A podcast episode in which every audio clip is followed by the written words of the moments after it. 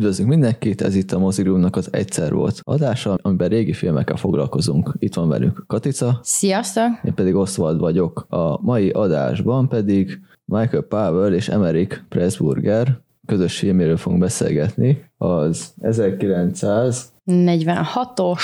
Diadalmas szerelem című filmről, ami szerintem magyar címként elég gyenge. Nagyon Igen. nem tükrözi a, a filmnek a rétegzettségét. Igen, és tehát az angol címe A Élet vagy halál kérdése, Matter of Life and Death. Hát ez, ez, egy, ez egy jobb cím, vagy egy találóbb cím azért az eredeti cím. Igen.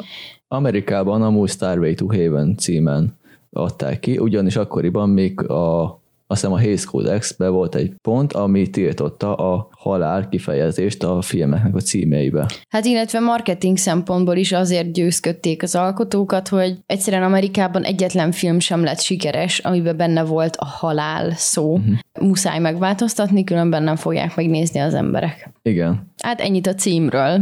Kicsit amúgy beszélnék a egyik rendezőről, Emerick Pressburgerről, ő ugyanis magyar, eredetileg Miskolci születés. pontosabban Miskolci, magyar nevén amúgy Pressburger Imre. 1902-ben született Miskolcon, később lett egyenrangú alkotótársa az ízig-vérig brit úriember Michael Powellnek, közösen az Archers produkcioni céget egyengedték, és váltak világhírűvé.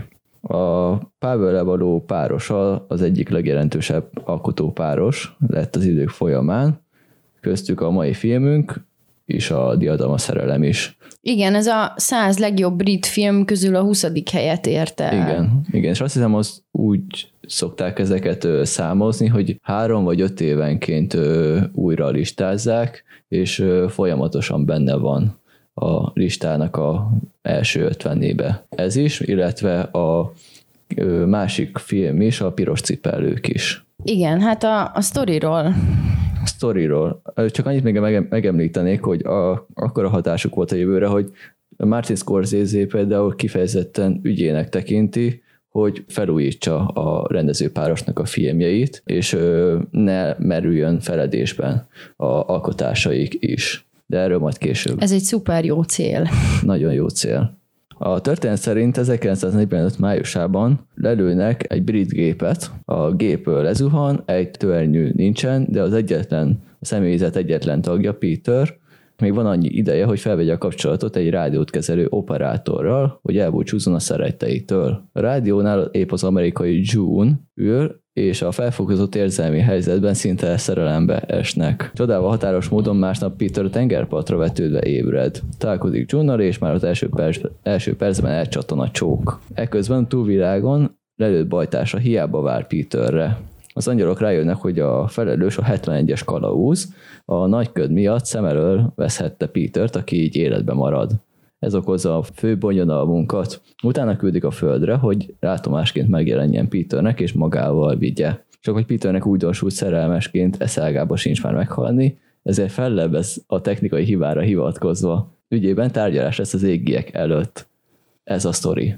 És ez egy 46-os film. Azért ez mennyire kreatív? már? Igen, fantasztikus, tehát nagyon-nagyon eleresztették a fantáziájukat az alkotók. Egyébként nem csak, a, nem csak forgatókönyv, hanem amúgy így rendezés, meg, meg szerintem díszletek és minden szempontjából, látvány. látvány. szempontjából abszolút nagyon-nagyon ötletes film lett uh-huh. belőle. Szóval, hogy ilyen fantasztikus tényleg, hogy 46-ban ilyen formai, meg, meg mindenféle történetbeli újításokat, hát gyakorlatilag tényleg egy ilyen fantasy Igen. ö, valósággal hozakodtak elő. Uh-huh. Igen, én a egyik leglát, leglátványosabb résszel kezdeném, az még pedig a Technicolor. Ugyanis a film színes, de csak félig. Ugyanis itt úgy van kialakítva koncepciószerűen a látvány, hogy a túlvilág egy fekete-fehér világ, a élők világa meg színes, és hogy van, hogy ezeket ve- vegyítik. Van, hogy egy embert mikor visszaküldenek, akkor a túlvilágba van, de ke- elkezd kiszíneződni, és úgy kerül vissza. Vannak például olyan trükkök ezen kívül, hogy átmennek az ajtón, de úgy, hogy mint a, mint a X-Men filmekben van ilyen képességű karakter, megáll az idő, díszletek valami elképesztőek. Van, Igen, meg vannak- egyszer csak eltűnnek, van, tehát vannak ilyen is van eltűnések benne. is, igen. Például van egy rész a vége fel a műtős, amikor konkrétan Peter szemén keresztül látjuk, ahogy becsukódik a szeme, Igen, igen. és a 46-os filmben hozták létre, és így számomra fantasztikus volt. A díszletek az amúgy sokszor ilyen dűnét idéztek, például a nagy lyukas plafonnal, ami alatt az irodisták dolgoznak a túlvilágon.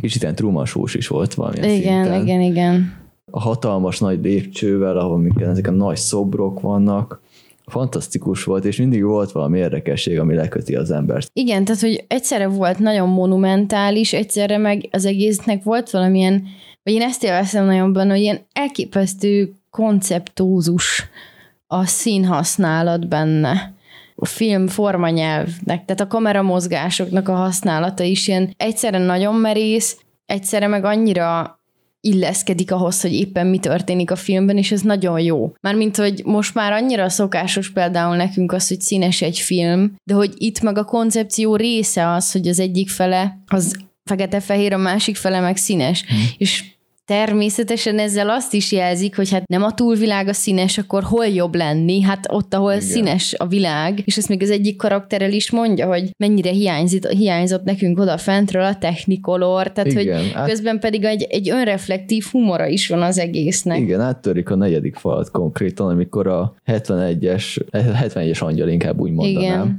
megjegyzi, mikor átjön a élők világába, hogy valaki ki van éhezve a színekre odafent. Igen, És ezt igen. így konkrétan úgy mondja, hogy mintha felénk mondaná kifele, és így áttörik a negyedik falat kvázi 46-ban. Igen. És tényleg nagyon jó. de közben nem veszít a komolyságából, tehát hogy végig meg tudja azért tartani a, a komolyságát az egész film. Már csak azért is, mert, mert hogy persze ez a kicsit népmesei ilyen toposz a filmnek, hogy hát a halál, a kis bénácska halál eltévesztette, és ezért lemaradt arról, hogy valaki meghalljon. Tehát, hogy tényleg ez népmesébe is van ilyen, hogy a halál nem találja a fickót, akit el kell vinnie. És hogy ez önmagában egy kedves mese, egy kedves történet, de hogy valahogyan az egész népmeseisége az inkább hozzáad, azt hiszem, a mondani valóhoz, hogy így a háború idején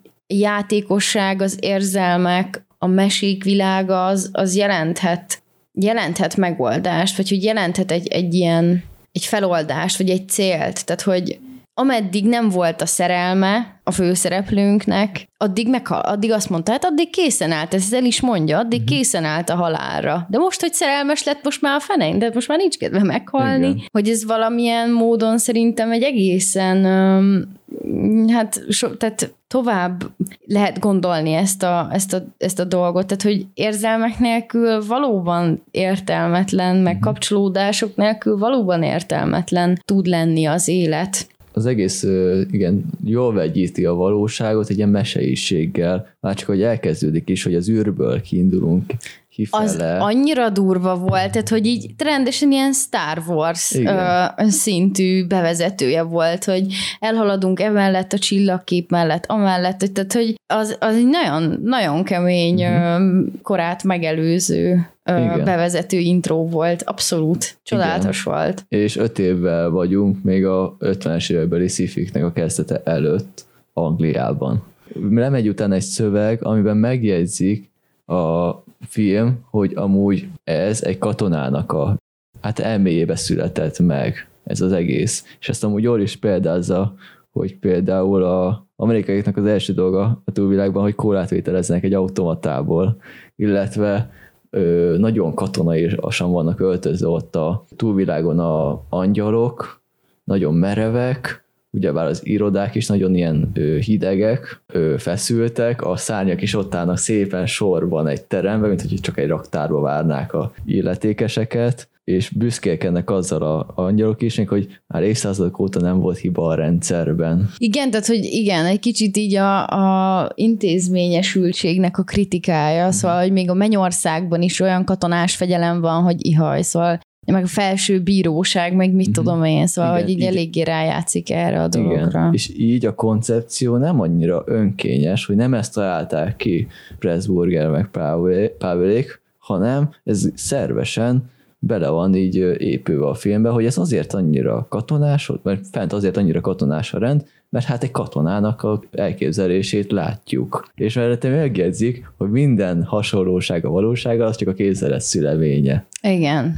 Szóval nagyon, nagyon elmések. Igen, igen. És hogy, hogy végig egyébként, ami nekem még így külön élvezetes volt, hogy egyébként nagyon nagy monológok is vannak benne, tehát hogy, hogy kifejezetten kifejezetten hosszú és, és ilyen eszméket taglaló színházias jelenetek, mhm. amikor két ember tényleg áll, és egyik ember, másik ember, egyik ember, másik ember, és ilyen rendkívül hosszú párbeszédek, ahol tényleg nincs, nincs semmi cselekmény gyakorlatilag, csak annyi, hogy egyik elmondja az át, másik a B-t, és így tovább, de nem az egész filmre ez jellemző, mert amikor az orvos megy például motorral, uh-huh. hát az is annyira extrém. Hogy tényleg a, ő motorozik, nem vetített háttér van, és a motor csak balra-jobbra, hanem tényleg a színész ráült a motorra és ment. Hát vagy még akkor is, hogyha egy platóra rakták rá, de hogy is. akkor is, tehát rendesen mutatnak szemszögből, hogy milyen a motornak, motorozó mm-hmm. szemszögéből a táj, mutatják, hogy milyen a motorozó a katonáknak a szemszögéből, akik ott mennek autóval, tehát hogy ilyen elképesztően bevállalós, és ilyen tényleg a korát megelőző ö,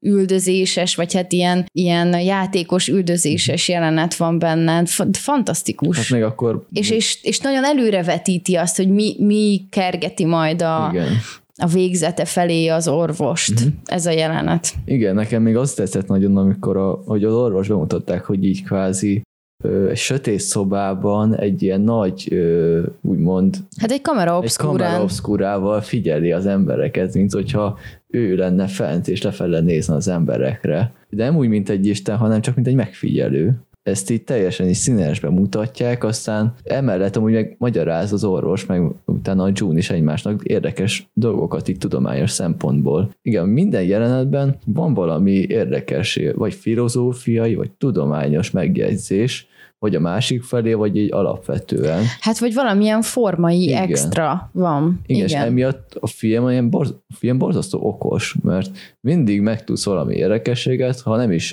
alapvető tudományos vagy hasonlót, hanem karaktertépítően. Hát igen, akár. meg úgy nem hagy nyugodni a film, már mint hogy tényleg hogy folyamatosan újabb és újabb technikai, vagy elméleti, vagy, vagy történésbeli újdonságokkal hozakodik elő, és nem unod meg, új, kíváncsi vagy, hogy na mi lesz a következő trükk, mm. na mi lesz a következő helyzet, ami bekerülnek a karakterek. És szerintem egyébként abban is abban is nagyon-nagyon szuper ez a film, hogy a végén nem lesz egy egyértelmű lezárása, hogy akkor ez most valóság volt, nem valóság volt, hol játszódott ez az egész dolog. Mhm. Élnek-e, nem élnek-e? Mi történik az emberekkel, hanem, hanem kicsit úgy van vége, hogy és boldogan éltek, amíg meg nem haltak, hogy hogyan, merre, tehát az már egyáltalán nem fontos benne, mert a fontos az az odáig vezető út volt, hogy mm. egymást válasszák még az életük árán is mondjuk a, a, a fiatal szerelmesek, vagy tehát, hogy... Igen.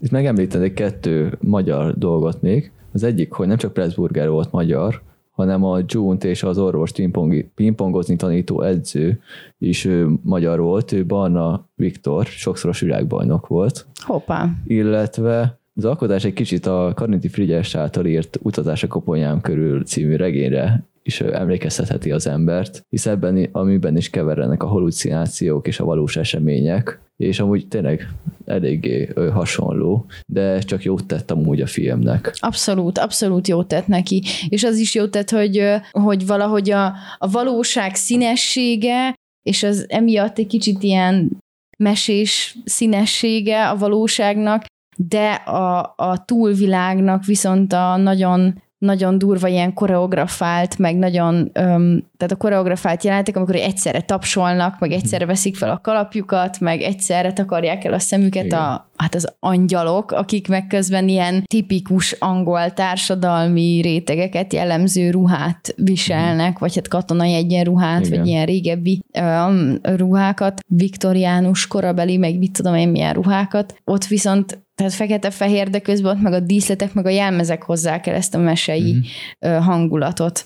Az is még amúgy érdekes a filmben szerintem, hogy elvileg még a háború során játszódik, de semmi agressziót nem, le, lehet felvenni semmilyen karakter között, mert mindenki inkább az intellektusával száll szembe a másik ö, intellektusához. Ugye, hogy úgy küzdenek meg intellektuális szinten, nem ö, verekennek, nem ütik meg egymást, hanem beszélgetnek és vitáznak. Erről a legjobb, erről a legjobb példa a filmnek az utolsó harmada, ami konkrétan tényleg egy bíróság ez a túlvilágon, és ott is az a elképesztő nagy díszlet. Igen, meg ahogy monumentális. A, igen, a két nagy szírten áll a két ö, ügyvéd, és konkrétan tényleg vitáznak, és közben ott vannak a tanúk, meg ott van kvázi az Isten, aki úgy néz ki, mint a 14. Lajos. Igen. Nekem ő jutott eszembe. Tényleg mindenki úgymond valami, amennyit tud nyugodt, védi az álláspontját, és nem fajul sem, sehogyan sem tetlegességi az egész, és ez megtartja azt a bájos meseiségét az egész filmnek, ami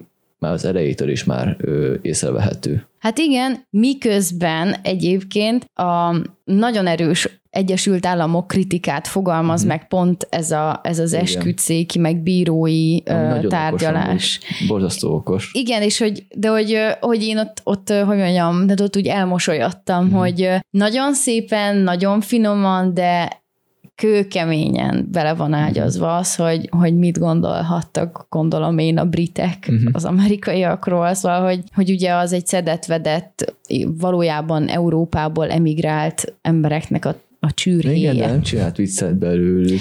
Hát nem viccet csinál, csak tényleg egy, egy, hát egy, egy kritikát, kritikát fogalmazott igen. meg, igen. Tehát, hogy nem, nem tette, hát vagy egy picit talán nevetségesítette. A rádióbejátszással? Igen, de, de, de, de nagyon, de közben pedig nem, nem hiszem, hogy tehát, hogy nem alázta azért porig, vagy hogy mondjam. Uh-huh. De, de minden esetre ez, egy, ez, ez is egy érdekes ilyen, ilyen fordulata volt tulajdonképpen a filmnek, ahol ilyen, hát nem tudom, tényleg olyan volt, mint egy bűvészkalapból folyamatosan előkerülő újabb és újabb színes szalagok, vagy ilyesmi, amit fel tudott vonultatni ez a film. Igen. Még megemlíteném amúgy a két világot összekötő mozgó lépcsőt, ugyanis számomra vizuálisan az egyik legizgalmasabb volt. Ugyanis azt a londoni személyszállítási hivatal égésze alatt építő mérnöki cég az ETEL műveletnek nevezett el. Három hónapig tartott, még létrehozták, és 3000 font sterlingbe került 1946-ban.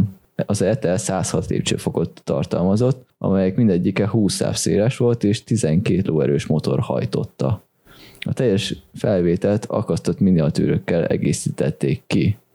Csak hogy a monumentalistását tekintve az a lépcső, az tényleg olyan hatalmas lépcső volt, és azt tényleg meg motorizáltan megépítették. Azért hasonlót is ritkán alkalmaznak még manapság Hát abszolút, is. sőt, hogyha most így ránézünk, 46, tehát azért összehasonlítva mondjuk egy, egy film, amiről már szintén beszélgettünk, a, a Paisán uh-huh. című film, hogy ott milyen lepusztult állapotokat lehetett látni ahhoz képest, ebben a filmben, mint hogyha nem is lett volna háború, vagy nem tudom, tehát hogy Igen. ennyi pénz, vagy meg ennyi, tehát akkor a költségvetés is ilyen technikai bravúrokra ö, adódott lehetőség, ez jelöl valamit, azt hiszem, vagy hogy, hogy nagyon, nagyon érdekes és nagyon szomorú különbség, hogy, hogy mekkora költségvetésbeli eltérések voltak országok filmjei között. Igen, amúgy a meseiséget még az is növeli, amikor a Peter felébredt, és találkozott azzal a mesztelen gyerekkel. Ez kicsit... Abszolút, az, jó az olyan volt, mint ahogy az ókoriak, ókoriak, vagy a görögök elképzelték a túlvilágot, ilyen végtelen, nyugodt, tengerpart. Furujázó, pásztorfiú, Igen. kecskék, hát ez teljesen, tehát ott az egy, az egy nagyon jelentőség teljes hmm. olyan mozzanat volt, hogy innentől igazából nem lehet elkülöníteni, hogy ez most a valóság, vagy egy álom, és nekem úgy még a kis herceg jutott eszembe, hmm. az is egy kicsit ilyen igen. hasonló gondolatvilág, vagy nem tudom, hogy ott is úgy tök fontos, meg szép üzenet, és közben meg valakinek a, mert le, hogy le, lezuhan a repülővel igen. Meg, a sivatagba. Igen, meg uh, utána amúgy néhány jelenetek később, a, mikor a Peter a june van, és megjelenik a 71-es angyal, hogy az is ilyen nagyon ilyen, tényleg ilyen mesebeli tényleg ilyen, ó, kicsit ez tényleg ez antik dzsungel, ott iszogatnak. Hát ilyen rózsalugas, meg mit tudom én, igen, igen és amit akkor akarsz. paradicsomi hangulat, igen. hogy konkrétan a díszlet nagyon sokszor alkalmazkodik a szereplőknek a lelki világához, mármint úgy lett kialakítva, de emellett pedig van egy nagyon erős ilyen művészeti koncepció minden kép mögött is, ha már csak azzal a tengerpartra is lehet akkor hivatkozni, hogy most beszéltünk róla, vagy a dzsunger, a mennyország, szóval mindegyiknek van valami referenciája művészeti szinten, és ez így összeállt egy nagyon erős koncepcióvá. Amúgy még egy színész megemlítenék, az pedig Richard, Richard Attenborough, egy angol pilótát játszott. Őt igazából amúgy a Jurassic Parkból lehet ismerni, ugyanis ő volt a Hammond Doki. Hm. Ő itt, itt mutatkozott be ebbe a filmben, még fiatal pilótaként, aki flörtölt az egyik angyalnővel. Azt a... Még megemlítenék amúgy egy dolgot, az még pedig a produkciós cégnek, az Archersnek a kiáltványa.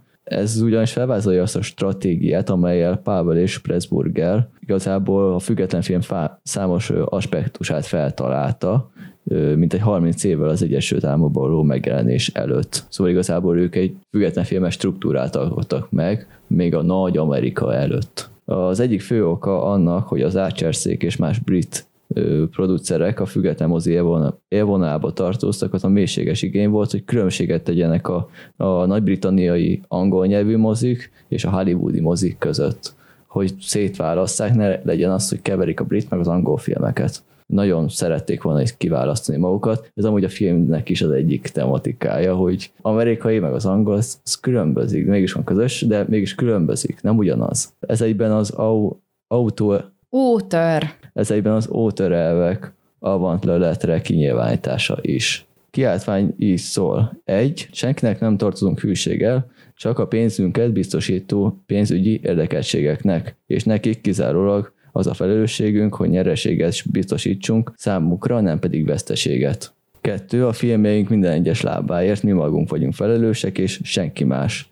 Elutasítjuk, hogy saját ítélő képességünkön kívül bármilyen más befolyás irányítson, vagy kényszerítsen bennünket. Vagyis nem mondhatja meg az állam, hogy mi mit rendezzünk. Három, amikor egy új ötleten kezdünk el dolgozni, egy évvel előbbre kell járnunk, nem csak a vetítársainknál, hanem a kornál is. Egy igazi film az ötlettől az egyetemes megjelenésig egy évig tart, vagy többig. Négy és az utolsó pont, egyetlen művész sem hisz a menekülésben, és titokban azt hisszük, hogy a közönség sem. Mi minden esetre bebizonyítottuk, hogy fizetnek azért, hogy lássák az igazságot, másért is, mint a mesztelenségért. Hát ez nagyon komoly négy főpont, vagy hogy ez, ez jó lenne ezt, Igen. jó lenne ezt feleleveníteni a mostani alkotóknak is szerintem, hogy micsoda elvekkel, és egyébként mennyire talán be is tudták tartani, azt hiszem ezeket. Azt biztos, hogy a diadalmas szerelemmel nem, szerintem nem csak egy, hanem körülbelül tíz évvel előre jártak Minimum. a kortársaik előtt, szóval, hogy ebből a szempontból nagyon-nagyon szigorúak lehettek önmagukhoz, és nagyon-nagyon igényesek valóban. Igen, nekem úgy a negyedik pont az a kifejezetten tetszik, hogy nem hisznek a menekülésben, szóval nem akarnak romantizálni, és hogy hisznek abban, hogy a közönség sem igény, nincsen akkora igényük rá, hogy elmeneküljenek a valóságtól. Ez azért elég fontos már csak azért is, mert hogy ez egy korszakban játszódik a olasz neorealizmussal, akik ugyanúgy hittek abba, hogy a valóságot kell mutatni, csak ők más eszközökhöz folyamodtak. Hát igen, illetve talán az, hogy vagy számomra ez a negyedik pont, ez inkább azt is, hogy egy, egyúttal azt is jelenti, hogy egyszerűen nem nézik hülyének a nézőt. Mm-hmm. Tehát, hogy nem, nincs szüksége a nézőnek arra, hogy szirupos dolgokat lásson, hanem pontosan le tudja vágni a néző azt, hogy ez most vicc, vagy nem vicc, ez most komoly dolog, vagy dráma, vagy, vagy bohózat éppen, paródia, groteszk, akció, hogy, hogy, ez, hogy a néző ezeket meg fogja érteni és hogy nincs, nincs szüksége arra, hogy a szájába legyen rágva igazából uh-huh. a dolog. Igen. Zárásként?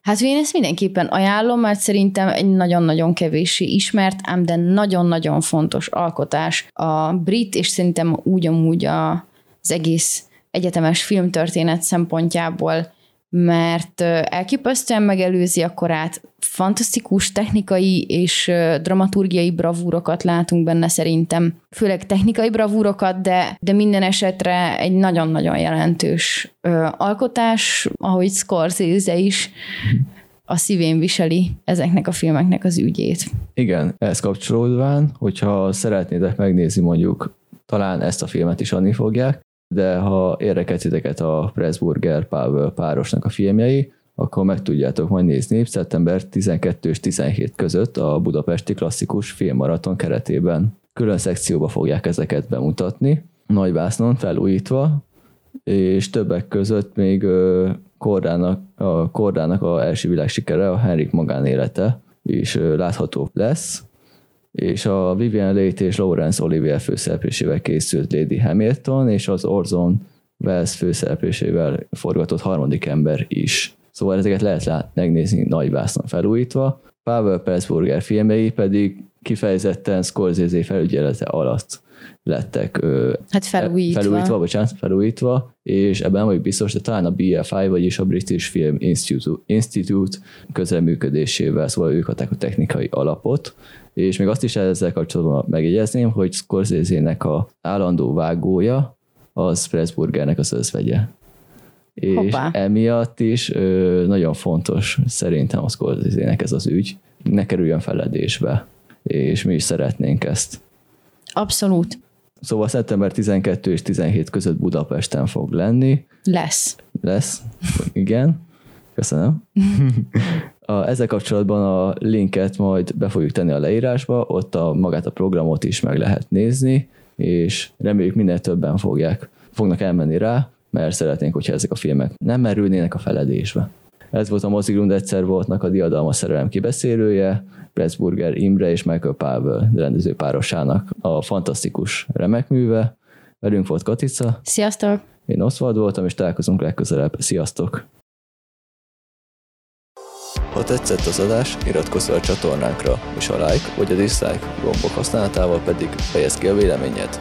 Hamarosan újabb adásra jelentkezünk. Sziasztok!